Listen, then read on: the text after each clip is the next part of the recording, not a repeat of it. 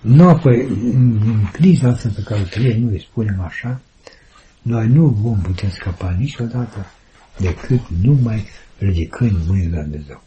Plecăm genunchii noștri la pământ, mâinile de în sus și cu cât le putem noi ține mai mult la înălțime, așa și Dumnezeu va veni cu mâna noastră peste noi. Păi nici nu ajungem noi la atitudinea aceasta, nu am putem să avem o bucurie.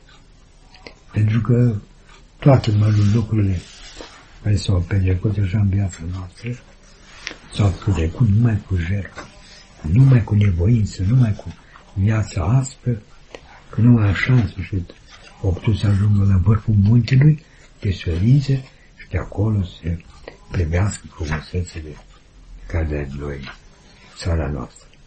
Cam așa este și cu viața noastră.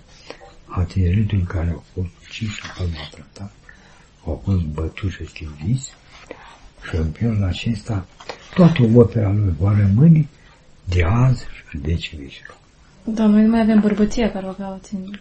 Dar nu, știi că nu avem mai bărbăția care aveau ei, dar Harul Dumnezeu e același. Atunci erau mulți, să și buni, acum sunt și mai puțini, dar parcă și mai buni. Da. Niciodată Harul Lui Dumnezeu nu lipsește de viața lui popor. Pentru prezența celor de dincolo este aici.